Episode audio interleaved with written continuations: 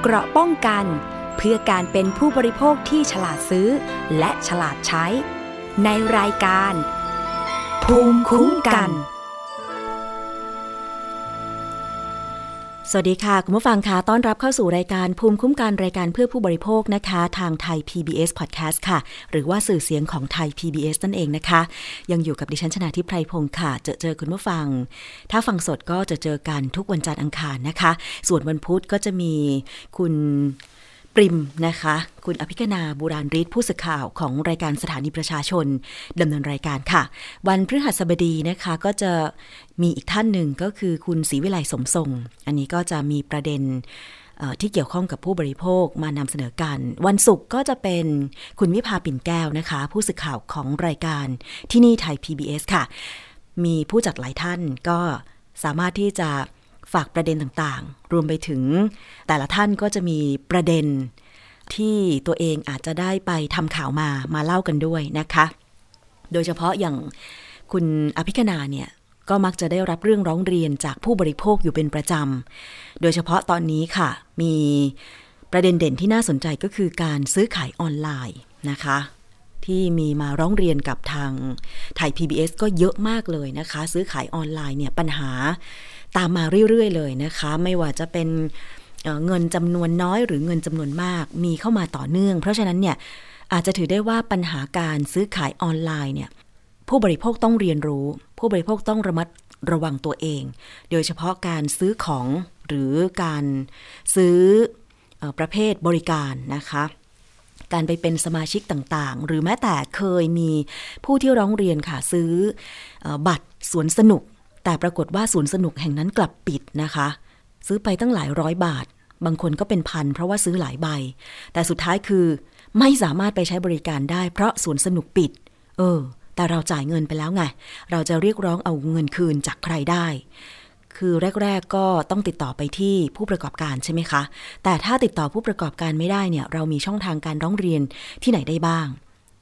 อันนี้ก็ต้องมาเรียนรู้กันนะคะ แต่ว่าการจะแก้ไขปัญหาจุดเดียวแบบเบ็ดเสร็จ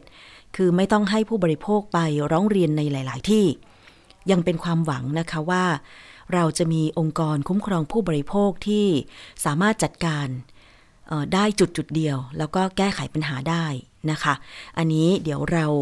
เออรอดูความคืบหน้าเกี่ยวกับการจัดตั้งสภาองค์กรผู้บริโภคกันนะคะ เพราะว่าตอนนี้ยื่นจดไปแล้วค่ะ ปัญหาต่างๆที่เกี่ยวข้องกับผู้บริโภคเนี่ยมันเกี่ยวข้องกับทุกคนจริง ๆ นะคะ เพราะว่าเราทุกคนคือผู้บริโภคตั้งแต่เกิดจนตาย ไม่มีใครที่ไม่เคยซื้อสินค้า ไม่เคยใช้บริการ เชื่อแน่ว่าอย่างน้อยๆเนี่ยก็ต้องเคยเกิดปัญหาบ้างแหละ แต่ว่าจะเล็กจะน้อยจะมากหรืออแก้ไขปัญหาได้หรือไม่ได้เป็นอีกเรื่องหนึ่งเพราะฉะนั้นถ้ามีปัญหาเนี่ย ก็ส่งเรื่องร้องเรียนไปได้ยังหน่วยงานที่เกี่ยวข้อง หรือว่าจะส่งมาที่รายการภูมิคุ้มกันก็ได้นะคะ กดถูกใจที่ Facebook ของเราหรือว่าทวิตเตอร์ของเราส่งข้อมูลมาให้เราก็ได้ค่ะ ดิฉันจะส่งต่อให้ผู้เชี่ยวชาญอย่างเช่น ทางเจ้าหน้าที่ของมูลนิธิเพื่อผู้บริโภค ทางเจ้าหน้าที่ของสำนักงาน คณะกรรมการคุ้มครองผู้บริโภคหรือสคบนะคะหรือว่าจะเป็นกสทช และก็ตำรวจบกปคบจริง ๆ แล้วตัวผู้บริโภค ต้องดำเนินการเองถึงจะได้ผลมากที่สุดนะคะ แต่ว่าแจ้งปัญหามาได้ แล้วเรามาช่วยกันหาทางออกนะคะ ประเด็นวันนี้ค่ะมีหลาย ๆ เรื่องหลักๆ ก็คือ การ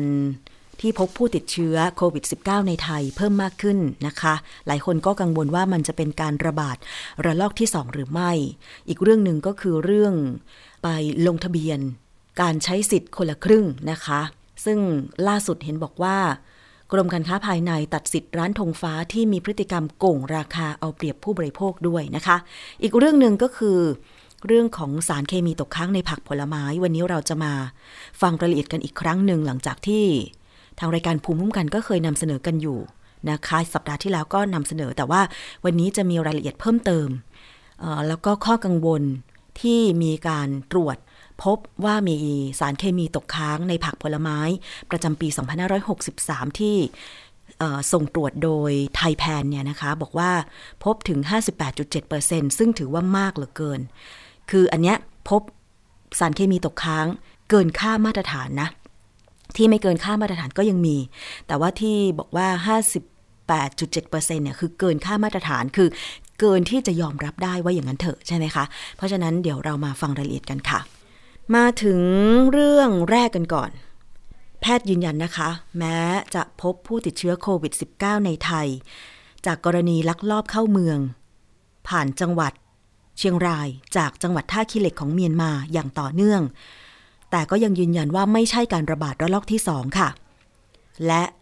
ไม่ได้แตกต่างจากที่เคยประเมินสถานการณ์ไว้ก่อนหน้านี้นะคะ ทางด้านรองนายกรัฐมนตรี และรัฐมนตรีว่าการกระทรวงสาธารณสุข จะลงพื้นที่ที่จังหวัดเชียงรายในวันที่ 8 ธันวาคม 2563 เพื่อติดตามสถานการณ์การแพร่ระบาดของโควิด -19 ค่ะ เพื่อสร้างความมั่นใจต่อประชาชน นะคะ นายอนุทิน ชาญวิรกูล รองนายกรัฐมนตรี และรัฐมนตรีว่าการกระทรวงสาธารณสุข พร้อมด้วยนายพิพัฒน์รัชกิจประการ รัฐมนตรีว่าการกระทรวงการท่องเที่ยวและกีฬา และผู้บริหารของกระทรวงสาธารณสุขนะคะ จะลงพื้นที่จังหวัดเชียงรายวันที่ 8 ธันวาคมนี้ เพื่อติดตามสถานการณ์ ภายหลังพบผู้ติดเชื้อในประเทศค่ะ โดยจะลงพื้นที่ ตรวจเยี่ยมศูนย์ปฏิบัติการควบคุมโรคอำเภอแม่สาย และด่านพรมแดนอำเภอแม่สาย สะพานมิตรภาพไทยเมียนมาแห่งที่สองและมีกำหนดการตรวจเยี่ยมการดำเนินงานของสถานที่กักตัวที่โรงแรมแม่โขงเดลต้าด้วยนะคะ ส่วนสถานการณ์โควิด -19 ในขณะนี้นายแพทย์โสพล เอี่ยมสิริถาวร ผู้อำนวยการกองโรคติดต่อทั่วไป กรมควบคุมโรค เปิดเผยถึงกรณีการลักลอบเข้าเมืองอย่างผิดกฎหมาย จากจังหวัดท่าขี้เหล็กประเทศเมียนมา และสถานการณ์การติดเชื้อภายในประเทศว่า ข้อมูลล่าสุดนะคะณวันที่ 6 ธันวาคม ผู้ป่วยมีความเกี่ยวข้องกับการเดินทางจากท่าขี้เหล็ก มีจำนวนรวม 23 คน อยู่ในพื้นที่จังหวัดเชียงใหม่ เชียงราย กรุงเทพมหานคร ราชบุรี พิจิตรสิงห์บุรีและพะเยาค่ะสำหรับกรณีที่มีรายงานว่า มีการติดเชื้อในประเทศสองคน จากการสอบสวนข้อมูลเชิงลึก ณวันที่ 6 ธันวาคมพบว่า มีรายงานผู้ติดเชื้อภายในประเทศเพียงหนึ่งคน คือหญิงอายุ 26 ปีค่ะ เป็นบุคลากรการแพทย์ที่ทำงานในสถานกักกันโรคทางเลือก และรักษาตัวในกรุงเทพมหานคร ซึ่งขณะนี้อยู่ระหว่างการสอบสวนโรคเพิ่มค่ะ ภาพรวมผู้ติดเชื้อในประเทศนะคะ ขณะนี้ก็มี 3 คนคือ สาวประเภท 2 อายุ 28 ปี จังหวัดเชียงราย หญิงไทยอายุ 51 ปี จังหวัดสิงห์บุรี และหญิงไทยอายุ 26 ปี เป็นบุคลากรทางการแพทย์ค่ะ ซึ่งนายแพทย์ โสพลก็ยืนยันนะคะว่า สถานการณ์ในขณะนี้ยังไม่ถือว่าเข้าสู่การระบาดครั้งที่ 2 เนื่องจากผู้ติดเชื้อเกือบทุกรายมาจากประเทศเพื่อนบ้าน และผู้ที่ติดในประเทศไทย ก็ทราบว่า เป็นการติดมาจากผู้เดินทางมาจากต่างประเทศ และไม่มีการแพร่เชื้อต่อ ยังอยู่ในวงจำกัดมาก แต่ก็มีโอกาสเกิดขึ้นได้นะคะ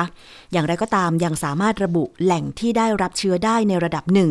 และไม่มีผู้ติดเชื้อรายใหม่ ในพื้นที่ที่เกี่ยวข้องทั้งใน 7 จังหวัด เนื่องจากเมื่อผู้ป่วยกลับภูมิลำเนาแล้ว ส่วนใหญ่จะไม่มีการแพร่เชื้อ ดังนั้นจึงไม่ใช่การระบาดครั้งที่สองอันนี้ทางคุณหมอก็ยืนยันนะคะ รวมถึงทางด้านรองศาสตราจารย์นายแพทย์ธีระ วรธนารัตน์จากคณะแพทยศาสตร์จุฬาลงกรณ์มหาวิทยาลัยค่ะ ก็ได้โพสต์ Facebook ระบุถึงสถานการณ์โควิด -19 ทั่วโลกนะคะ ในวันที่ 7 ธันวาคม โดยระบุว่า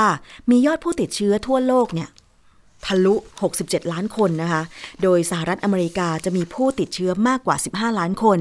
โดยพบข้อมูลว่าช่วงวันหยุดสุดสัปดาห์ที่ผ่านมา มีผู้ติดเชื้อมากกว่าช่วงเดียวกันของสัปดาห์ก่อนถึงร้อยละ25 ซึ่งคาดว่าเป็นผลกระทบจากการพบปะกันมากในช่วงวัน Thanksgiving เมื่อปลายเดือนที่แล้วนะคะ นอกจากสหรัฐ สถานการณ์ใน 4 ประเทศอันดับรองลง รองลงมานะคะ ทั้งอินเดีย บราซิล รัสเซียและฝรั่งเศส ก็ยังมีผู้ติดเชื้อเพิ่มต่อเนื่อง อันนี้คือ 4 อันดับแรกนะคะ ในขณะที่อันดับ 6 ถึง 10 อย่างอิตาลี สหราชอาณาจักร สเปน อาร์เจนตินา และโคลัมเบีย ส่วนใหญ่ยังติดเชื้อหลายพันถึงหลักหมื่นต่อวันค่ะ สำหรับการป้องกันไม่ให้ติดเชื้อมีเพียงหัวใจหลัก 5 อย่างก็คือ 1. ลดจำนวนคนที่จะพบปะติดต่อกัน ไม่ไปในที่เสี่ยงที่แออัดพลุกพล่าน 2. ก็คือลดเวลาในการเจอกัน 3. หากต้องเจอกันให้อยู่ห่างๆอย่างน้อย 1 เมตร 4. ใส่อุปกรณ์ป้องกันคือหน้ากาก 5. ทำความสะอาดรักษาสุขอนามัยประจำตัว เพื่อลดการปนเปื้อนอย่างเช่น ล้างมือบ่อยๆ ไม่แชร์ของกินของใช้ร่วมกับคนอื่น พร้อมย้ำว่าสถานการณ์ของไทยขณะนี้ยังไม่ปลอดภัยอะก็ฟังคำเตือนจากหลาย ๆ ด้าน เผื่อว่าเราจะได้ป้องกันตัวเองแบบที่ยังเข้มงวดอยู่ หรือหลายคนมักจะพูดว่ากาดไม่ตกนะคะ แต่จริง ๆ แล้วคือ อาจจะต้องย้ำเตือนตัวเองอยู่เป็นประจำบ่อย ๆ คำว่ากาดไม่ตกเนี่ยบางทีมันนึกภาพไม่ออก ต้องทำเหมือนที่คุณหมอธีรวัตรแนะนำเลยค่ะ 1. ลดจำนวนคนที่จะพบปะติดต่อกัน ไม่ไปในที่เสี่ยงที่แออัดพลุกพล่าน อันนี้จำเป็นมากเลยนะคะ หลายคนบอกว่าตอนนี้เนี่ย เมื่อมีข่าวว่าผู้ป่วยที่ติดเชื้อมาจากคนที่ข้ามแดนแบบผิดกฎหมาย จากจังหวัดท่าขี้เหล็กเมียนมา ไปในสถานที่ต่างๆ ก็ไม่อยากจะไป อันนี้ก็ถือว่าเป็นการป้องกันตัวเองนะคะ อย่างเช่น ที่แออัดพลุกพล่านก็คือบริเวณอาคารปิด อย่างเช่นห้างสรรพสินค้าอะไรอย่างเงี้ย แต่จริง ๆ แล้วเนี่ย ถ้าเป็นห้างที่เขายังคงมีมาตรการ เช่น ต้องให้คนเช็คอินเวลาเข้าไป มีการสแกน QR code ไทยชนะ มีแอลกอฮอล์ล้างมือ แล้วก็มีการฆ่าเชื้ออยู่ทุกชั่วโมงเนี่ยนะคะ ก็ยังคงปลอดภัยค่ะคุณผู้ฟัง แต่ว่า เราก็ต้องป้องกันตัวเองก็คือใส่อุปกรณ์หน้ากากอนามัยตลอดเวลาที่อยู่ใน ห้างนั้นหรือว่าอาคารนั้นๆ ที่เป็นอาคารปิดนะคะ หรือถ้าเจอกันก็ต้องอยู่ห่างกันอย่างน้อย 1 เมตร เหมือนที่คุณหมอแนะนำนะคะ คือไม่ควรจะไปเดินใกล้กัน โดยเฉพาะการไปตลาดเนี่ย ดิฉันเป็นห่วงมาก หรือการไปเดินสวนกันในที่แออัดเช่น ริมถนนที่เขามีการตั้งแผงขายของหรือตลาดนัดอย่างเงี้ย เป็นไปได้คือห่างกันหนึ่งเมตรไว้เถอะ ไม่ต้องไปยืนออกัน กลัวจะไม่ได้ซื้อสินค้านะคะ การไปเข้าคิวต่อคิวเพื่อซื้ออาหาร โรงอาหารบ้าง หรือว่าร้านอาหารฟู้ดคอร์ทบ้างเนี่ย ยืนห่างๆกันไว้จะดีกว่านะคะ คุณผู้ฟัง ในขณะที่ภาคเหนือค่ะ หลายคนก็เตรียมที่จะไปท่องเที่ยวปลายปีนี้ แต่ด้วยสถานการณ์ที่ระบาด จากคนที่ข้ามพรมแดนผิดกฎหมายทำให้มีความกังวลโดยเฉพาะใครที่ คิดไว้แล้วว่าตัวเองจะไปเที่ยวที่จังหวัดเชียงรายเชียงใหม่นะคะ แต่หลายจังหวัดในภาคเหนือค่ะ เขาก็มีการคุมเข้มมาตรการป้องกันการแพร่ระบาดโควิด -19 นะคะ โดยเฉพาะที่จังหวัดเชียงรายเชียงใหม่และจังหวัดตากค่ะ ที่มีการเน้นย้ำให้ประชาชนเนี่ยต้องสวมหน้ากากอนามัย และปฏิบัติตามมาตรการสาธารณสุข ก็มีการไปสำรวจค่ะ ที่บริเวณถนนสันโค้งน้อยเขตเทศบาลนครเชียงรายของผู้สื่อข่าวไทย PBS นะคะ ก็ยังพบว่ามีนักท่องเที่ยวเข้าไปเลือกซื้อสินค้า ที่ถนนคนม่วน ถนนสันโค้งน้อย เทศบาลนครเชียงราย ท่ามกลางการคุมเข้มตามมาตรการสาธารณสุขค่ะ โดยให้ตั้งแผงขายสินค้าสองข้างทาง เว้นที่ว่างตรงกลาง เพื่อลดความเสี่ยง โรคโควิด -19 และประกาศเตือนทุก ๆ 5 นาที ให้ประชาชนสวมหน้ากากอนามัย ซึ่งหากไม่ให้ความร่วมมือก็จะเชิญออกนอกพื้นที่อะ หลายคนอาจจะได้เห็นภาพข่าวจากไทย PBS แล้วนะคะ ก็ถือว่าเป็นเรื่องที่ดีค่ะ แล้วคิดว่าประชาชนทุกคนต้องปฏิบัติตามมาตรการที่เจ้าของสถานที่ เขามีมาตรการป้องกันการแพร่เชื้อโควิด -19 ไว้ด้วย เพราะเราไม่รู้ว่าใครเป็นใครใช่ไหมคะ เพราะฉะนั้นเนี่ยบอกแล้วว่าการไปซื้อของที่ตลาดนัดหรือที่ชุมชนแออัดพลุกพล่านเนี่ย เว้นระยะห่างไว้สักหนึ่งเมตร ไม่ต้องกลัวไม่ได้ซื้อของต่อคิวเข้าคิวกันให้เป็นระเบียบนะคะ ล่าสุดค่ะจังหวัดเชียงรายพบผู้ติดเชื้อโควิด -19 จำนวน 20 คน เป็นการตรวจพบในสถานที่กักกันของรัฐ 15 คน ที่เหลือเป็นกลุ่มผู้ลักลอบเข้าเมือง และผู้สัมผัสกลุ่มติดเชื้อ นายแพทย์ชัยเวทธนภัยสารผู้อำนวยการโรงพยาบาลเชียงรายประชานุเคราะห์เปิดเผยว่า ประชาชนยังสามารถท่องเที่ยวหรือประกอบกิจวัตรประจำวันได้ตามปกติ แต่ควรสวมหน้ากากอนามัยป้องกัน เนื่องจากผู้ติดเชื้อโควิดของจังหวัดเชียงรายทั้ง 20 คน ยังมีการปิดบังข้อมูล อย่างไรก็ตามนะคะ เจ้าหน้าที่เชื่อว่าจะสามารถควบคุมสถานการณ์ได้ค่ะ การปกปิดข้อมูล ให้ข้อมูลที่เป็นเท็จ ไม่เป็นผลดีเลยนะคะ ทั้งต่อตัวคนที่ติด แล้วก็ต่อคนอื่นด้วย อย่างที่จังหวัดเมืองออที่ตลาดเมืองใหม่อำเภอเมืองเชียงใหม่ ก็เช่นเดียวกันค่ะ ก็ยังคงมีประชาชนเดินทางไปจับจ่ายใช้สอยที่ตลาดตามปกติ ก็ต่างสวมใส่หน้ากากอนามัยเพื่อป้องกันการแพร่ระบาดไวรัสโควิด -19 หลังพบผู้ป่วยติดเชื้อจากเมียนมาเดินทางเข้ามาในพื้นที่ ขณะที่รถโมบายเก็บตัวอย่าง ชีวนิรภัยพระราชทานยังให้บริการกับประชาชนกลุ่มเสี่ยงสัมผัสที่ตลาดสิริวัฒนา หรือตลาดทานิน เป็นวันที่ 2 ด้วยนะคะ คุณผู้ฟัง ใครที่สงสัยว่าตัวเอง อยู่ในพื้นที่จังหวัดเชียงใหม่ แล้วก็อาจจะมีโอกาสไปสัมผัสกับผู้ป่วยที่เป็นข่าวก่อนหน้านี้เนี่ยก็ยังสามารถไปตรวจหาเชื้อได้ที่รถพระราชทานนะคะ ที่ตลาดทานินจังหวัดเชียงใหม่ค่ะ ส่วนที่จังหวัดตากค่ะ ชาวบ้านวังตะเคียน ต่างก็หันมาให้ความสำคัญในการป้องกันโรคโควิด -19 นะคะ หลังจากพบชายวัย 70 ปีติดโควิด -19 และในพื้นที่ที่มีแรงงานข้ามชาติจำนวนมาก ขณะที่โรงเรียนแล้วก็ศูนย์พัฒนาเด็กเล็กบางแห่งประกาศหยุดเรียนชั่วคราวแล้วค่ะนายพงรัตพิรมรัตผู้ว่าราชการจังหวัดตากเปิดเผยว่า ปัจจุบันมีผู้ป่วยโควิด -19 รักษาตัวที่โรงพยาบาลแม่สอด 3 คน รายล่าสุดเป็นชาย อายุ 70 ปี ที่ข้ามไปมาระหว่างฝั่งไทยกับประเทศเมียนมา ล่าสุดก็อาการดีขึ้นและยังไม่เสียชีวิตนะคะคุณผู้ฟัง โดยสถานการณ์โรคโควิด -19 ในประเทศเพื่อนบ้านที่ยังมีความรุนแรง จึงขอให้ร้านสะดวกซื้อ และร้านอาหารในพื้นที่ที่ติดบริเวณชายแดนเนี่ย โดยเฉพาะที่จังหวัดตากนะคะ เขามีขเขามีการขอความร่วมมือให้ปฏิบัติตามมาตรการสาธารณสุขค่ะ ซึ่งการสอบสวนโรคนะคะว่าผู้ป่วยที่ติดเชื้อโควิด -19 ที่จังหวัดตากอายุ 70 ปีเนี่ยทราบว่าญาติของผู้ป่วยแจ้งให้ทีมกู้ชีพของโรงพยาบาลเอกชนไปรับตัว โดยอ้างว่าผู้ป่วยไม่เคยข้ามแนวชายแดน และไม่มีประวัติเสี่ยง มีอาการตามโรคชราหายใจเหนื่อยหอบเท่านั้น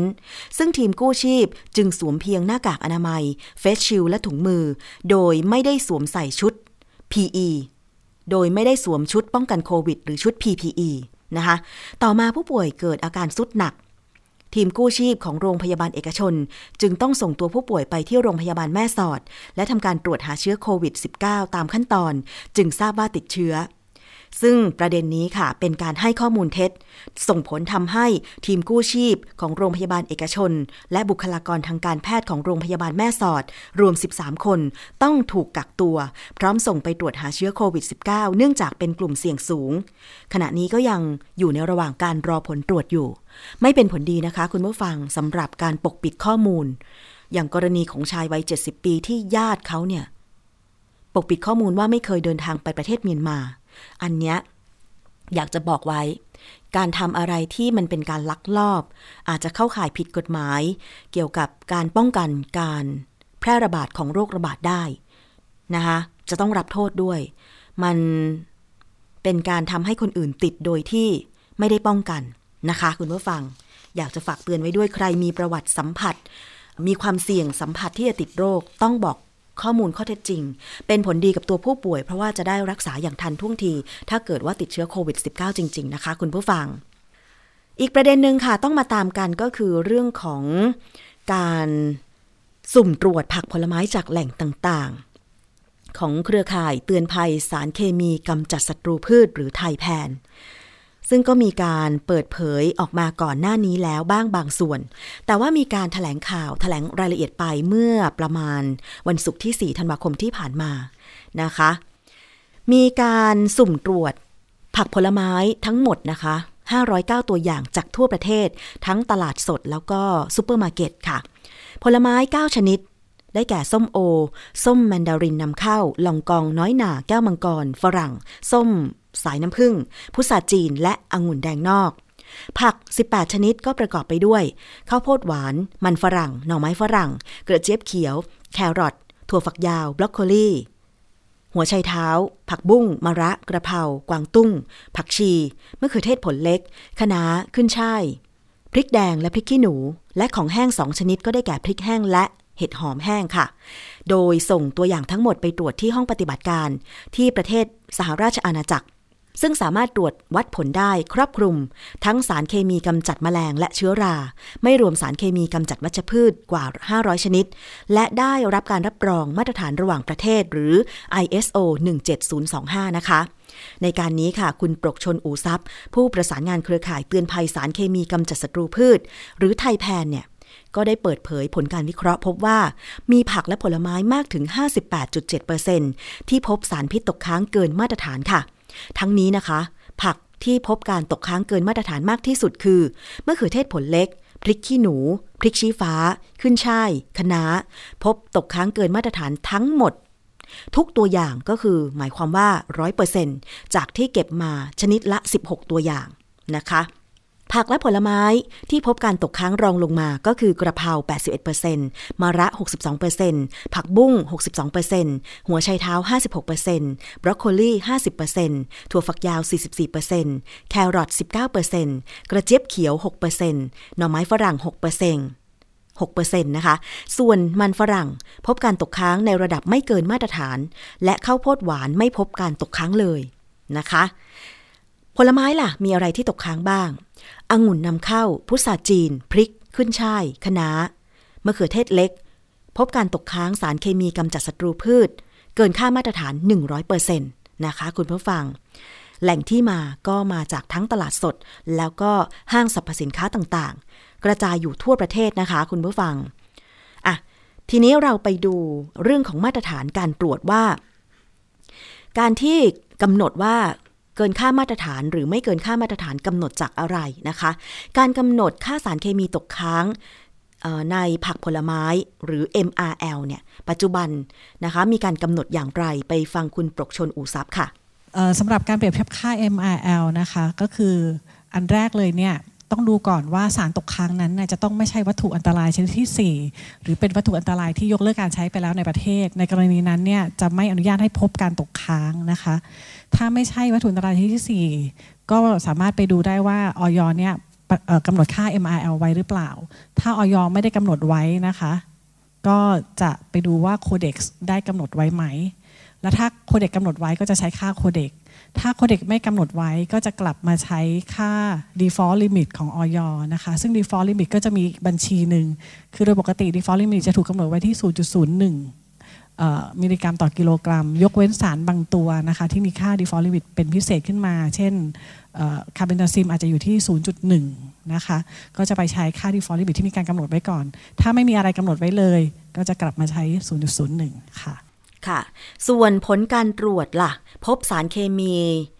ที่ตกค้างเกินค่ามาตรฐานมีชนิดใดบ้าง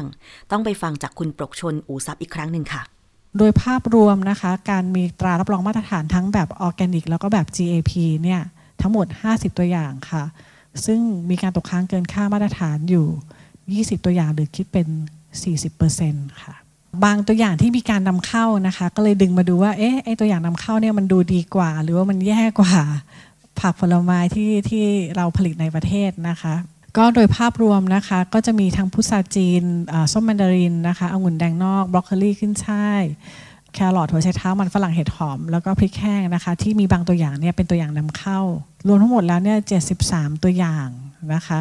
ใน 73 ตัวอย่างเนี่ย พบการตกค้างเกินค่า MRL 41 ตัวอย่างค่ะ หรือคิดเป็น 56.2%ที่ 100%ก็ตามเมื่อกี้นะคะก็คือพุทรากับองุ่นนะคะ ถ้าเปรียบเทียบเป็นประเภทนะคะของตัวผลผลิตนะคะก็คือเป็นผลไม้เป็นผักไฮโดรโปนิก เป็นผักที่ปลูกบนดิน เป็นของแห้งแล้วเนี่ย ก็จะพบว่า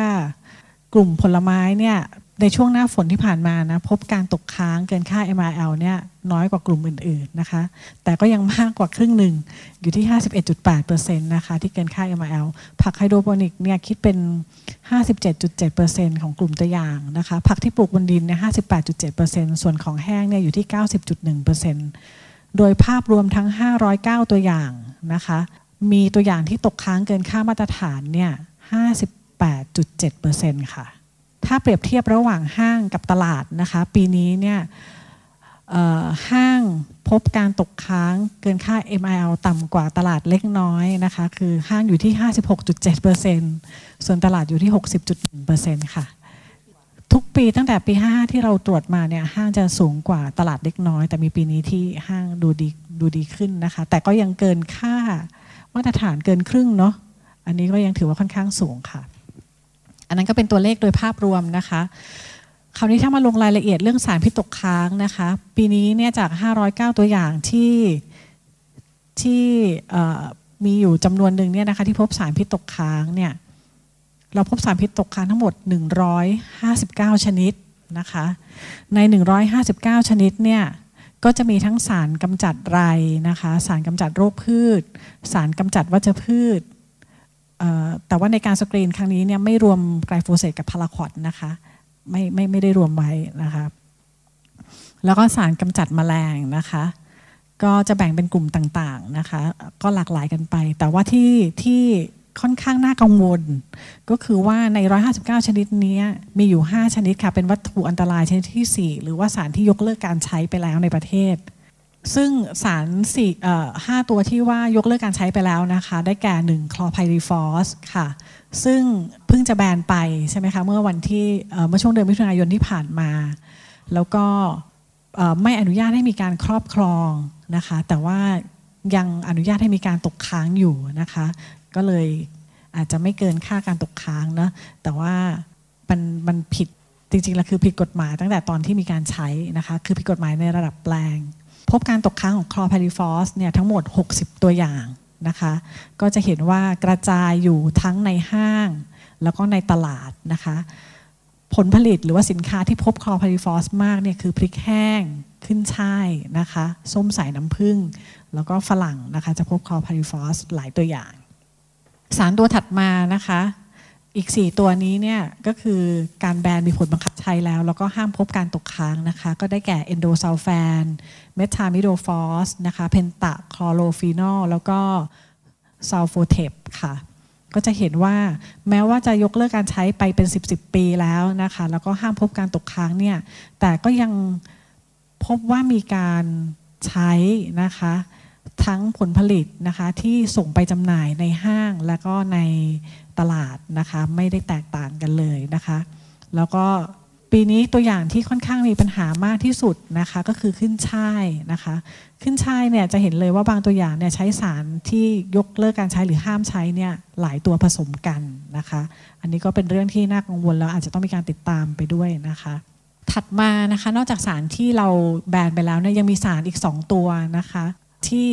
ไม่มีการขึ้นทะเบียนมาตั้งแต่ปี 54 นะคะ คือคาร์โบฟูรานแล้วก็เมโทมิลนะคะ ปีนี้เรายังพบคาร์โบฟูรานตกค้างอยู่ใน 20 ตัวอย่างนะคะ แล้วก็เมโทมิลใน 4 ตัวอย่าง ซึ่งแม้ว่าจะไม่มีการแบนนะคะ แต่ว่ากรมวิชาการเกษตรเองไม่ได้อนุญาตให้มีการขึ้นทะเบียนมาตั้งแต่สิงหา 54 จนถึงตอนนี้ก็เกือบ 10 ปีแล้วนะคะ ดังนั้นเนี่ยน่าจะมีการลักลอบใช้นะคะ ซึ่งตรงนี้ก็อาจจะต้องต้องมีการดำเนินการต่อว่าสารเหล่านี้เนี่ย ถูกนำมาเข้ามาใช้ในประเทศได้อย่างไรนะคะ และสารอีกชนิดหนึ่งนะคะที่หลายคนถ้าถ้าเคยใช้พวกผลิตภัณฑ์กันยุง แล้วพลิกอ่านฉลากข้างหลังเนี่ยจะคุ้นเคยกับสารตัวนี้ดีคือดีทนะคะดีทเนี่ยเป็นสารที่ใช้สำหรับการไล่มแมลงนะคะ แล้วก็ไม่ได้อนุญาตให้ใช้ในในการเกษตร ก็พบดีตกค้างนะคะในใน 13 ตัวอย่างค่ะ อีกประเด็นหนึ่งที่ค่อนข้างน่ากังวลนะคะ คือเราพบสารที่อยู่นอกเหนือจากบัญชีวัตถุอันตรายเลยนะคะ คือไม่ได้อยู่ในบัญชีใด ๆ ที่ที่วัตถุอันตรายเนี่ยควบคุมไม่ว่าจะเป็นบัญชีที่ 1 2 3 หรือ 4 ทั้งของเกษตรออยอุตสาหกรรมนะคะปศุสัตว์ประมงนะคะไม่ได้อยู่ในบัญชีใดเลย มีอยู่ทั้งหมด 32 ตัว แปลว่าเป็นสารที่ก็อยู่ในเกรโซนไม่มีการขึ้นทะเบียนในประเทศ ไม่มีการขึ้นทะเบียนในประเทศ แล้วก็ไม่ได้มีการขึ้นทะเบียนเป็นวัตถุอันตรายในประเทศ คือบางตัวเนี่ยขึ้นทะเบียนไว้เออก็แสดงว่าไม่ใช่วัตถุอันตรายสิ แต่เป็นวัตถุอันตรายทางการเกษตรนะในต่างประเทศ ค่ะ ก็มีอยู่ทั้งหมด 32 ตัวนะคะ ก็พบกระจายกันไปค่ะ ในทั้งในทุกแหล่งซื้อเลยนะคะ แล้วก็ส่วนใหญ่เนี่ยถ้ามาจากผักผลไม้ที่เรานำเข้าเนี่ย ก็จะไม่ค่อยน่าแปลกใจเท่าไหร่ เพราะว่าเขาอาจจะใช้ที่ประเทศต้นทาง แต่ว่าไม่ได้ถูกใช้ในประเทศไทย แต่ว่ามันจะมีบางตัวอย่างค่ะที่เป็นผักที่เราปลูกในประเทศนะคะ แต่พบการใช้ของ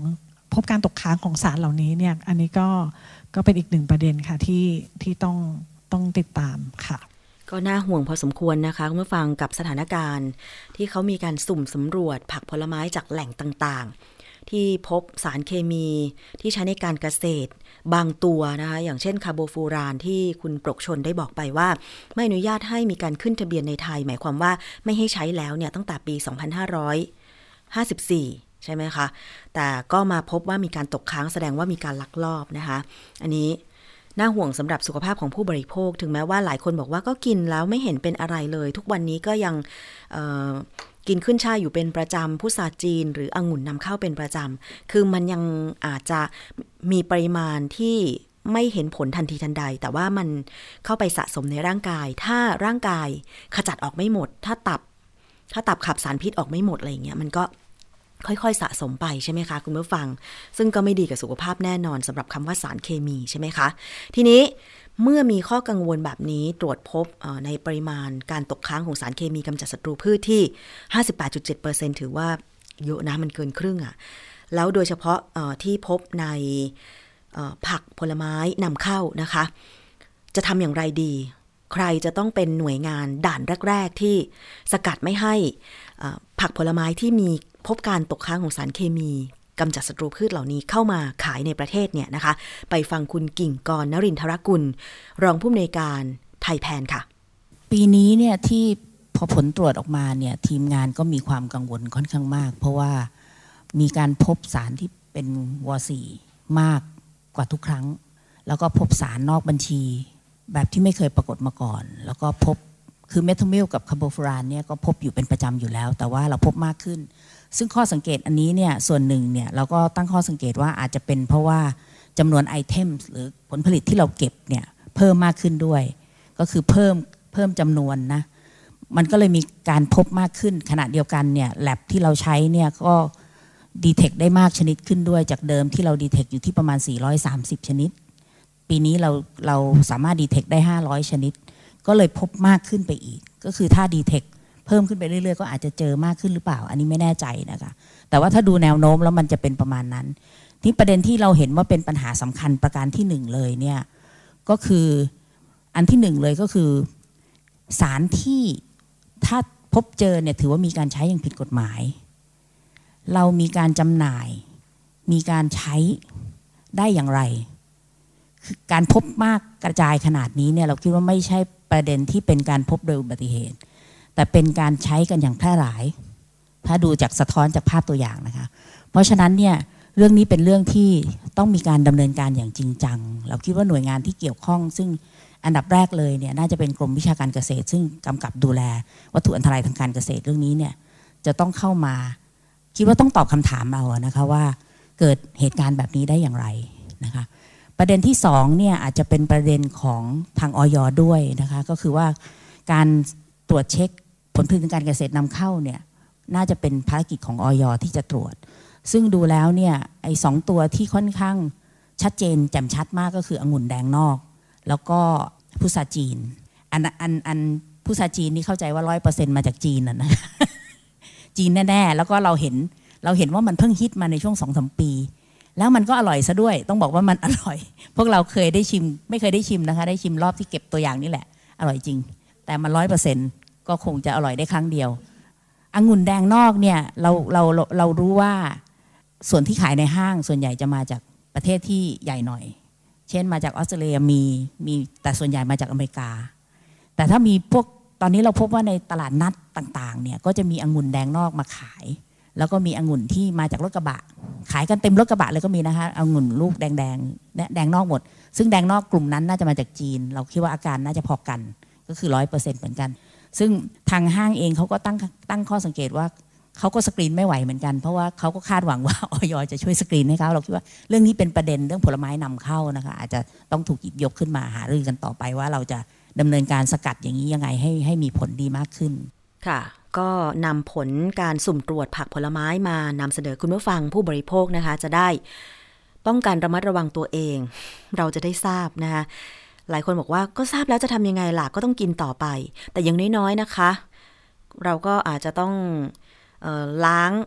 ให้มากขึ้นหรือหลีกเลี่ยงไปกินผลไม้อย่างอื่น อย่างองุ่นแดงนอกเนี่ยพบการตกค้างสารเคมีกำจัดศัตรูพืช ที่เก็บมาทุกตัวอย่างหมายความว่าร้อยเปอร์เซ็นต์พุทราจีน ส้มสายน้ำผึ้งพบ 81เปอร์เซ็นต์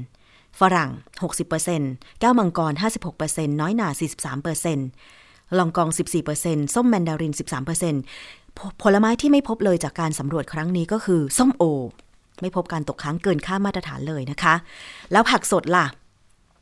ข้าวโพดหวานเนี่ยไม่พบเลยศูนย์เปอร์เซ็นต์นะคะ ถือว่าปลอดภัย มันฝรั่งก็ไม่พบเลยนะคะแต่หน่อไม้ฝรั่งพบ 6%กระเจี๊ยบเขียวพบ 6%นะคะ ส่วนของแห้งเห็ดหอม แล้วก็พริกแห้งก็ยังพบสารเคมี ตกค้างเกินค่ามาตรฐานอยู่ ไม่น่าเชื่อนะ แล้วพริกแห้งเนี่ยบางที เราเวลาตำน้ำพริกเราก็ไม่ได้ไปล้างก่อนใช่ไหมเราก็ตำไปเลย เพราะฉะนั้นเนี่ยตอนที่ปลูกพริกนี่แหละค่ะทำไมอะ่ะมแมลงมันกัดกินพริกด้วยเหรอ มันอาจจะไม่กัดแต่ว่าไม่รู้นะ ขั้นตอนการปลูกมีการใช้สารป้องกันเชื้อราอะไรหรือเปล่า โดยเฉพาะในช่วงหน้าฝนอะไรอย่างเงี้ย เวลาฝนตกลงมาพลิกมันชื้นโน่นนี่นั่นขั้วมันเป็นราอะไรหรือเปล่า แล้ว เกษตรกรก็ใช้สารป้องกันเชื้อราโดยที่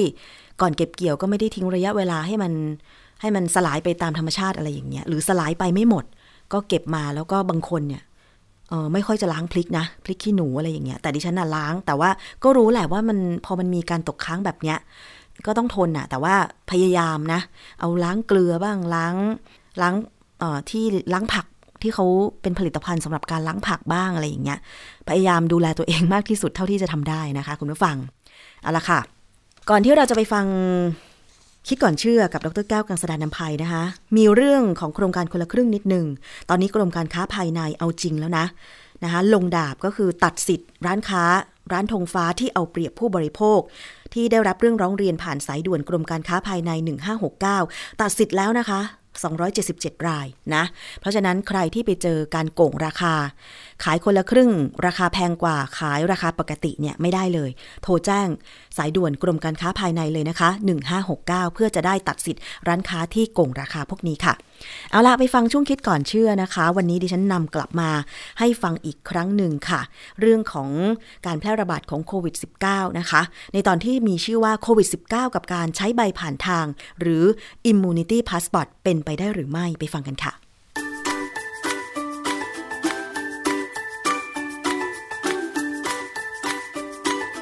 ช่วง คิดก่อนเชื่อเข้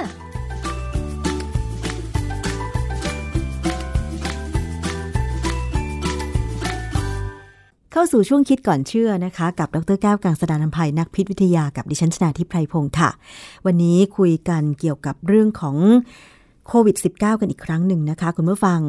ที่ผ่านมาเนี่ยเมื่อผู้ป่วยที่ติดเชื้อโควิด -19 รักษาตัวหายดีแล้วเนี่ยนะคะ ก็จะมีใบรับรองแพทย์ใช่ไหมคะ เพื่อเอาไปแสดงต่อที่พักอาศัยเช่น อาคารชุดว่าหายแล้วนะคะ สามารถเข้าไปกักตัวแล้วก็พักอาศัยได้นะคะเวลาคนที่จะเดินทางค่ะ โดยเฉพาะที่เดินทางมาจากต่างประเทศเนี่ย ช่วงที่มีการระบาดของโควิด -19 หนักๆ เนี่ย ผู้ที่เดินทางก็ต้องขอใบรับรองแพทย์ Fit to File เพื่อที่จะยืนยันว่าตัวเองไม่มีเชื้อโควิด -19 นะคะ ทีนี้มันก็มีข่าวลือว่า ถ้าต่อไปนี้เนี่ยใครมีภูมิคุ้มกันต่อโควิด -19 แล้ว ก็จะออกใบรับรองให้ว่าบุคคลนั้นสามารถเดินทางได้อย่างเสรี หรือเป็นคนที่มีภูมิต้านทานไม่ติดเชื้อโควิด -19 อันเนี้ยในทางการแพทย์หรือในทางวิทยาศาสตร์เนี่ยมันสามารถบอกได้ร้อยเปอร์เซ็นต์ไหมว่าบุคคลนั้นเนี่ย มีภูมิต้านทานต่อโควิด -19 ต้องไปถามอาจารย์แก้วค่ะ อาจารย์คะเรื่องนี้เป็นยังไงคะ ครับจริงเรื่องนี้เนี่ยเป็นเรื่องที่น่าสนใจนะฮะเพราะว่ายังได้สมัยตอนที่ผมจะบินไปอเมริกาเนี่ยต้นฉีดยาบางอย่างเหมือนกัน เพราะว่าคือในทางอเมริกาเนี่ยเขาต้องการให้คนที่เข้าประเทศเขาเนี่ยปลอดเชื้อจากเชื้อโรคติดต่อบางอย่าง เช่นไข้เหลือง ผมจำได้ผมไปสาวพาไปทานสาวพาเนี่ย แล้วก็ไปฉีดยาแล้วเขาหมอก็จะให้ใบรับรอง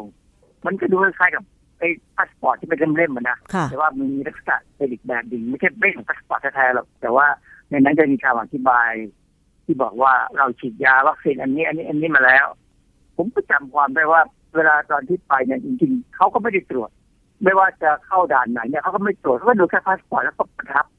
เราเข้าไปเลย ไม่มีปัญหาเลยเพราะว่าผมใช้วีซ่านักเรียนนะนะ มาช่วงของโควิด -19 เนี่ย ก็มีคนพูดถึงเรื่อง immunity passport นะครับว่าคล้ายๆกับใบผ่านทางว่าคนนี้เขามีภูมิต้านทานมาแล้วนะ เพราะว่าอันที่หนึ่งเขาอาจจะติดเชื้อมาแล้ว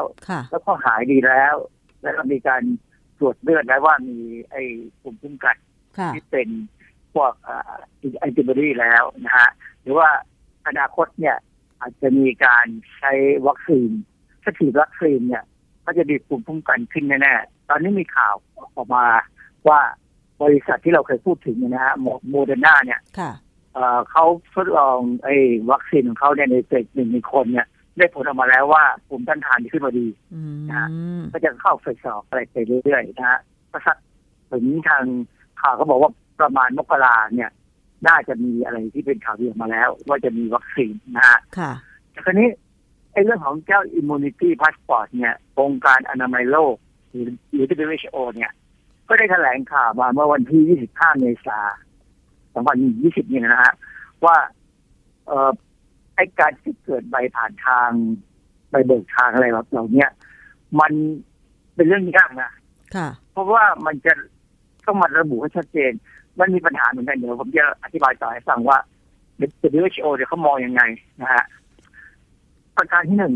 เออมันยังไม่มีหลักฐานที่จะระบุว่าคนที่ป่วยโควิด -19 แล้วเนี่ยพอหายแล้วเนี่ยจะไม่กลับมาติดเชื้ออีกเหรอคะอาจารย์ที่ผ่านมาเนี่ยมันมีข่าวที่บอกว่า คนที่ป่วยเป็นโควิด -19 เอ่อถ้าจะไปบริจาคเลือดเพื่อนำไปสกัดพลาสมาอาจจะเอาไปป้องกัน หรือว่าไปทำวัคซีนหรืออะไรก็ตามเนี่ยนะคะ มันจะได้ผลดี อันนี้คือไม่สามารถบอกได้เลยเหรอคะว่าคนที่เคยติดเชื้อโควิด -19 และหายแล้วมันจะมีภูมิต้านทานดีทุกคนนะอาจารย์ อันนั้นเป็นเป็นอีกเรื่องหนึ่ง แต่ว่าการที่จะมีภูมิต้านทานมีแอนติบอดีสูงหรือต่ำเนี่ย มันขึ้นอยู่แต่ละคนด้วยไม่ใช่ทุกคนนะฮะเพราะฉะนั้นอย่างตอนที่แล้วมีอยู่ครั้งหนึ่งที่เราคุยกันเนี่ยเอ่อก่อนที่เขาจะเอาพลาสมามาใช้เนี่ย เขาต้องทำไตเตอร์ มันคือการวัดว่ามีแอนติบอดีสูงพอไหมที่จะใช้นะฮะไม่ใช่ว่าอยู่ๆมาใช้เลยนะฮะทีนี้เออเราเคยมีข่าวว่ามีหญิงจีนนะที่มาติดโควิดบ้านเราเนี่ยนะแล้วก็เข้ารักษาจนหายแล้วเนี่ย กลับไปที่บ้านเขาเนี่ยก็ติดใหม่ อืม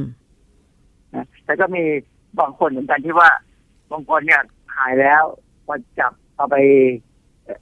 อะไรนะเอาฟิวคัสเอาเอาเมือกที่อยู่ในจมูกหรือในคอเนี่ยไปตรวจก็เจอเชื้อ แต่ว่ามันกลายเป็นเชื้อตายไม่ใช่เชื้อเป็นก็เป็นอย่างนั้นได้เหมือนกัน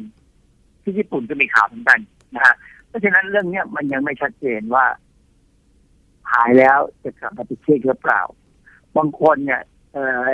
ไอ้ระบบภูมิต้านทานเนี่ย บางคนก็สั้นบางคนก็ยาว ค่ะ มันขึ้นอยู่กับว่าคนคนนั้นเป็นยังไงมัน มันขึ้นกับความแข็งแรงขึ้นกับอะไรหลายอย่างนะฮะองค์การอนามัยโลกเนี่ยให้ข้อมูลต่อมาในวันที่ 26 26 เมษายนเนี่ยว่า ผู้ป่วยที่หายจากการติดเชื้อนั้นมีแอนติบอดีต่อสู้กับเชื้อไวรัสสูงในแค่บางคนนะบางคนไม่สูงนะบางคนต่ำเลยซึ่งอันนี้ก็เป็นตัวเลขที่เป็นเป็นข้อมูลที่ต้องเป็นไปได้นะเพราะฉะนั้นอันเนี้ย ทำให้องค์การอนามัยโลกยังไม่ค่อยมั่นใจกับไอ้เจ้า immuno immunity passport หรือว่ามีประเทศที่มั่นใจนะ จะให้จะให้แบบนี้ได้เลยคือในอเมริกาเนี่ยแน่ๆอเมริกาเนี่ยดรแอนโทนีฟาวซีเนี่ย ผู้อำนวยการสถาบันโรคภูมิแพ้และโรคติดเชื้อแห่งชาติเนี่ย ก็พูดไว้ในช่วงเดือนเมษายนเหมือนกันว่า เป็นไปได้ในอนาคตที่สหรัฐจะพิจารณานโยบายการมีบัตรผ่านทาง สำหรับผู้ที่มีภูมิต้านทานโควิด -19 ค่ะนะแล้วก็มีข่าวต่อมาเลย ไม่ไม่นานนะครับเนี่ย ก็มีข่าวว่าประเทศชิลีกับเยอรมันเนี่ย มีแนวโน้มเหมือนกันที่จะออกไอ้เจ้าบัตรภูมิคุ้มกันหรือ immunity passport หรือ immunity card นะฮะเพื่อให้คนที่หายดีแล้วเนี่ย ออกไปทำงานได้นอกบ้านได้อย่างสบาย อืม อาจารย์ก็เท่ากับว่าถ้าออกให้คนที่เคยติดเชื้อโควิด -19 แล้วหายดี กลับไปทำงานได้ หมายความว่าเหมือนคล้าย ๆ กับใบรับรองแพทย์ใช่ไหมคะ แต่ความเข้าใจของดิฉันเนี่ยคือว่าออกให้กับทุกคนที่ไปตรวจแล้วว่ามีภูมิต้านทานโควิด -19 อันนี้ไม่ทราบเป็นยังไงคะคือประมาณอย่างนั้นนะคือหมายความว่า คนที่มีภูมิต้านทานแล้วเนี่ยเขาก็จะมีอาจจะดูจะมีบัตรอันนี้ แต่อย่างที่บอกแล้วว่า WHO เนี่ยไม่มั่นใจว่าไอ้จะภูมิคุ้มกันเนี่ย มันอยู่ได้นานแค่ไหนมีงานมีคนหนึ่งเขาเป็นเจ้าหน้าที่ของเดี๋ยวนะผมหาข้อมูลนิดหนึ่งค่ะ คือหมายความว่าแม้แม้คนนั้นจะไม่เคยติดเชื้อโควิด -19 แต่ถ้าไปตรวจแล้วว่ามีภูมิต้านทานต่อโควิด -19 รัฐบาลของประเทศเหล่านี้ก็จะออกใบผ่านทางให้เหรอคะอาจารย์ เออซึ่งมันเป็นไปไม่ได้ ยกเว้นคนนั้นจะฉีดวัคได้รับการฉีดวัคซีนนั่นแหละสิคะยังไม่เสร็จไงใช่ยังไม่เสร็จค่ะต้องรอให้วัคซีนนี้เสร็จก่อนแค่นั้นอาจจะเป็นไปได้เออมีงานวิจัยอันหนึ่งเออเขาเป็นเชิงข้อมูลเนี่ยนะเขาคนนี้เขาชื่อคาร่าลินเป็นนักวิจัยของ University of California at San Francisco ก็เขาก็ศึกษาน้ำเลือดของผู้ที่ติดเชื้อแล้วประมาณร้อยคนนะเออ เขาก็ตรวจดูโปรตีนที่มันสามารถจับได้กับสไปค์โปรตีนของโควิด -19 แล้วต้องเข้าใจนิดนึงเจ้าไอ้เจ้าโควิด -19 เนี่ย มันลักษณะเป็นเป็นเป็นไอ้ก้อนก้อนกลมๆแล้วก็มีคล้ายๆหนาม ซึ่งหนามเนี่ยเป็นโปรตีนแล้วเราก็หวังกันว่าไอ้เจ้าโปรตีนตัวนี้แหละ คือตัวที่จะเป็นตัวกระตุ้นให้เกิดภูมิต้านทาน หรือเป็นตัวที่ภูมิต้านทานจะเข้ามาจับมัน คือถ้าระบบถ้าแอนติบอดีเนี่ยเข้ามาจับที่สไปค์โปรตีนได้เนี่ย ไวรัสก็จะทำอะไรต่อไม่ได้ค่ะคาราลินเนี่ยเขาก็ศึกษาเรื่องพวกนี้ แล้วเขาก็พบว่าคนไข้เนี่ยสามารถสร้างแอนติบอดีได้ในช่วงสองถึงสิบห้าวัน หลังมีอาการ จากข้อมูลจากเมืองจีนบอกว่าสิบถึงสิบห้าวัน ซึ่งก็ไม่น่าจะต่างกันมากนะแอนติบอดีที่เกิดเนี่ยจะเป็น IgM แล้วก็ตามมาด้วย IgG ซึ่งอันนี้เป็นไปการทฤษฎีคือถ้าเราจำได้ว่าเมืองไทยหรือหลายๆหลายๆประเทศเนี่ย ที่เขาผลิตเอเครื่องตรวจวัดแบบรับติดเทสเนี่ยที่ว่าตรวจเร็วเนี่ยเขาก็จะวัด IgM กับ IgG ที่นี้ที่มันสามารถทำปฏิกิริยากับเจ้าสไปโปรตีนของไอ้โควิด -19 ได้ ซึ่งซึ่งอุปกรณ์นั้นเป็นการวัดว่าคนนั้นติดเชื้อแล้วไม่ได้วัดว่าเขาอะไรเลยนะฮะแต่ว่าการที่คนจะมีแอนติบอดีได้เนี่ยแสดงว่าร่างกายเขาสู้ไหวนะฮะแต่ประเด็นสำคัญคือแอนติบอดีเนี่ยคาราลิชบอกว่ามันอยู่ได้ อย่างน้อยสองอาทิตย์ค่ะซึ่งอย่างน้อยสองอาทิตย์เนี่ยไม่ได้หมายความว่าสองเดือนจะอยู่ ร่างกายมนุษย์เนี่ยนะปกติแล้วเนี่ยอะไรที่ไม่จำเป็นเรากำจัดทิ้งอ๋อค่ะ เรากำจัดทิ้งเราไม่ไม่ ไม่สะสมค่ะ หมายความว่าถ้าสมมติว่าผู้ป่วยติดเชื้อโควิด -19 จะมีแอนติบอดีที่สร้างภูมิคุ้มกันไม่ให้ติดโควิด -19 อีก จะอยู่ได้ประมาณ 2 อาทิตย์ ซึ่งถ้าเกิดว่าไปเจอเชื้อโควิด -19 หลัง 2 อาทิตย์ไปแล้วก็ไม่แน่ว่าจะติดอีกหรือไม่ใช่ไหมฮะอาจารย์ คือเขาบอกอย่างน้อยสองอาทิตย์นะครับไม่ได้บอกว่าอย่างว่ามันยาวไปได้ถึงเท่าไหร่ เพราะว่ามันก็หลายคนอย่างที่ผมบอกกันนะแต่ว่าจริงๆ แล้วเนี่ยแอนติบอดีเนี่ยตัวแอนติบอดีเนี่ยเป็นโปรตีนซึ่งมักจะอยู่ไม่ได้นานหรอกมันจะถูกทำลายทิ้ง สิ่งหนึ่งที่เกี่ยวกับระบบภูมิต้านทานที่อาจจะอยู่ได้นานก็คือ memory cell อ่าเป็นเซลล์ความจำเซลล์ความจำว่า ถ้ามีเชื้อเข้ามาเนี่ย เจ้าเซลล์ตัวนี้จะรีบปรับตัวเพื่อสร้างแอนติบอดีหรือเพื่อปรับตัวไปเป็นเซลล์เลือดขาวที่เข้าไปต่อสู้ได้เลยค่ะ เพราะฉะนั้น memory cell หรือเซลล์ความจำเกี่ยวกับทางด้านระบบภูมิต้านทานเนี่ย เป็นเรื่องสำคัญที่ยังไม่ค่อยมีใครพูด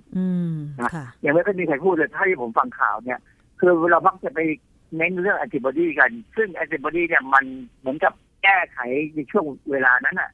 ไม่ได้ไม่ได้นานหรอก แต่ว่าสิ่งที่จะเกิดขึ้นมาเวลาเราฉีดวัคซีนเนี่ย เราจะได้เซลล์ความจำนี้ขึ้นมาค่ะอะมันจะมีทั้งสร้าง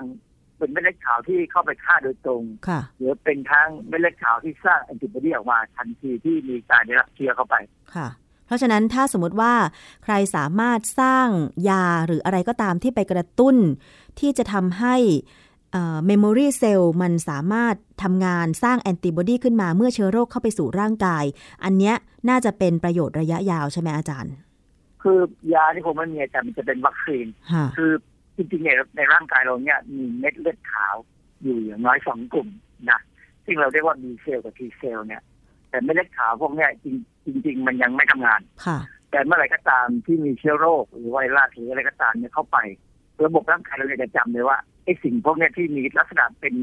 โปรตีนเนี่ยไม่ใช่โปรตีนในเลือดเราค่ะก็จะมีการกระตุ้นให้เม็ดเลือดขาวที่เป็นเม็ดเลือดขาวแบบที่ยังไม่เหมือนกับเม็ดเลือดขาวที่ยังไม่รู้เรื่องอะไรเนี่ย สามารถจะกระตุ้นตัวเองขึ้นมาเพื่อทำลายสิ่งแปลกปลอม แล้วการทำลายเนี่ย จะมีการเหลือเซลล์ที่เป็นเหมือนกับเป็นขุมพลังที่จะไว้ใช้เมื่อไหร่ก็ได้ ในระยะที่นานหน่อยนะ แต่ถามว่านานแค่ไหนก็ขึ้นอยู่กับว่าเชื้อโรคตัวนั้นมันกระตุ้นได้ขนาดไหน อย่างอย่างกรณีของเอสีดาให้กรทิพย์เนี่ย เคยปลูกคุณชนาทิพย์เคยปลูกฝีไหมเคยค่ะ ป้องกันแค่กรทิพย์เนี่ยเขาบอกว่าไอ้ซึ่งซึ่งการปลูกฝีสมัยผมเนี่ยนะก็เอาหนองหนองผีเนี่ย หยดไปที่ผิวหนัง แล้วก็เอาเข็มไปสกิดเป็นแผลเลยค่ะเพราะท่านจะน่ากลัว น่าแต่สมัยนี้คงไม่เป็นไรแล้วล่ะไม่ไม่น่ากลัวแล้วคือพอปลูกแล้วเนี่ยก็จะเป็นแผลเป็นนิดหน่อยเหมือนกัน แต่ว่าภูมิต้านทานที่จะมีอยู่เนี่ย ซึ่งอยู่ในรูปของ memory cell เนี่ยจะอยู่ได้นานอย่างน้อยถึงประมาณ 88 ปี ค่ะ โอ้ เกือบตลอดชีวิตเรานะอาจารย์ เกือบตลอดชีวิตเพราะฉะนั้นไอ้ฝีดาษเนี่ยปัจจุบันนี้เราถึงบอกว่ามันเป็นเชื้อเป็นโรคที่เรา eradicate ไปแล้ว คือทำลายทิ้งไปได้หมดแล้ว ค่ะ ในโลกนี้ไม่ควรจะมีใครติดฝีดาษอีกแล้ว แต่ เชื้อฝีดาดยังมีเก็บอยู่ในหลายประเทศในห้องแลบ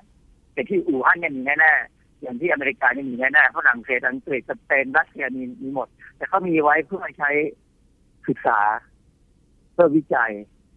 เราบอกว่าแค่นั้นนะว่าแค่ศึกษาวิจัยเพื่อหาทางป้องกัน ผมไม่ได้มาทำอย่างอื่นนะครับที่มันมีบทความวิจัยอยู่บทความหนึ่งเเขาเปรียบเทียบเทียบเทียบเทียงระหว่างเจ้าซา ซานี่ก็เป็นโคโรนาไวรัสก็เป็นพี่น้องกับไอโควิด -19 นี่แหละ เพราะโควิด -19 เนี่ยจริง ๆ ก็คือซาตัวนึงเหมือนกันค่ะงานวิจัยชื่อ lack of peripheral memory B cell responsive in recovered patient with severe acute respiratory syndrome อาทิตย์ยา follow up study ที่ยาวชื่อเขาคือพูดง่ายๆเข้าไปศึกษา ไอ้ memory cell ที่เป็น B cell เนี่ยนะ ดีเซลคือเซลล์ที่จะสร้างอินไออินติบอดีทันทีที่มีเชื้อเข้าไปครั้งที่สองที่สามนะฮะเออเขาก็เข้าไปดูที่ว่าเอเซลล์พวกนี้เป็นยังไง เข้าไปศึกษาในคนที่เป็นโรคซาซาที่ฮ่องกงนะคือคือเขาว่าตามคนที่หายแล้วเนี่ยมาหกปีนะเขาก็ไปเจอไปศึกษาในคนไข้ยี่สิบสามคนนั้นตีพิมพ์ใน Journal of Immunology ปีสองพันยี่ 2011 คนแค่23คนที่เคยติดเชื้อซาร์สในฮ่องกงปี 2003เอ่อคนพวกนี้จะมี memory cell ทั้งที่เป็น B เซลล์กับ T เซลล์ B เซลล์เนี่ยเป็นตัวสร้างอินติบอดี T เซลล์เนี่ยจะเป็นตัวที่จะกระตุ้นขึ้นมาต่อสู้ทันทีนะฮะก็พบว่าเฉพาะเมมโมรีเซลล์ที่เป็น T เซลล์เท่านั้นของคนไข้ประมาณร้อยละหกสิบเนี่ยที่ตอบสนองต่อโปรตีน ซึ่งแสดงความเป็นแอนติเจนของเชื้อซาร์สคือ คืออย่างนี้เวลาคนที่ติดเชื้อไม่ว่าอะไรก็ตาม แต่กรณีของซาร์สนี่เขายกตัวอย่างของซาร์สเนี่ยนะมันจะมี B cell กับ T cell ที่เป็น memory cell เนี่ยค้างอยู่ในเลือดพอสมควร คราวนี้ถ้ามีเชื้อเก่าเข้าไปเนี่ย ทั้ง B cell หรือ T cell ควรจะถูกกระตุ้นให้ออกมาทำงานใหม่ค่ะ แต่ปรากฏว่าในกรณีของซาร์สเนี่ยเขาพบว่ามีคนไข้แค่ร้อยละหกสิบเท่านั้นที่ T cell ทำงานค่ะ แสดงว่าอีกร้อยละสี่สิบเนี่ย T cell ไม่ทำงาน และแสดงว่าทั้งร้อยเปอร์เซ็นเนี่ย B cell ไม่ทำงาน ค่ะถ้า B cell ที่เป็นตัวสร้างแอนติบอดีคราวนี้ซาร์สเนี่ยมันจะเป็นพี่น้องกับโควิด -19 ค่ะเพราะฉะนั้นมันอาจจะมีลักษณะทางธรรมชาติที่คล้ายกัน WHO ถึงกังวลเนี่ยว่า ถ้าจะไปคิดว่าสองอาทิตย์แล้วก็ยังมีแอนติบอดีอยู่ในเลือด แล้วจะให้ใบผ่านทางพาสปอร์ตเนี่ยค่ะเออใบผ่านทางอะไรพวกเนี้ยถ้าอีกสองปีอะ ใบผ่านทางนี้มันมีไอ้ expire date หรือวันหมดอายุไหมอะไรอย่างเงี้ยค่ะ หรือว่าถ้าจะใช้อย่างจริงๆก็ต้องมีการตรวจเป็นประจำทางเออ เป็นประจำอาจจะบอกใบผ่านทางนี่มี expire date หมดอายุภายในสองอาทิตย์หรือหนึ่งเดือนอะไรอย่างเงี้ยนะค่ะ ที่เขากลัวคือว่าไอ้คนที่มีใบผ่านทางเนี่ย มันจะมีความรู้สึกชาวภูมิใจว่า เออเรามีภูมิคุ้มกันแล้ว ไอ้โดยโซเชียลดิสทันซิ่งไม่ต้องมีเลยหน้ากากไม่ต้องใส่เลยคนอเมริกันเป็นคนที่ไม่ชอบใส่หน้ากากมากที่สุดนะถึงตายเยอะที่สุดค่ะ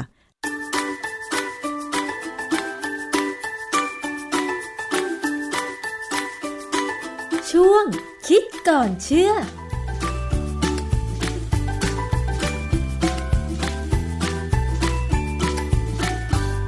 และนี่ก็คือช่วงคิดก่อนเชื่อกับดรแก้วกังสดานนภัยนักพิษวิทยานะคะ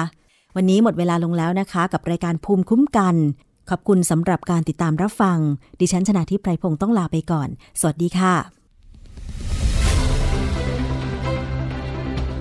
ติดตามรายการได้ที่ www.thaipbspodcast.com แอปพลิเคชัน Thai PBS Podcast หรือฟังผ่านแอปพลิเคชัน Podcast ของ iOS Google Podcast Android Podbean SoundCloud และ Spotify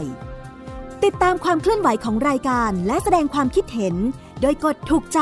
ที่ facebook.com/thaipbspodcast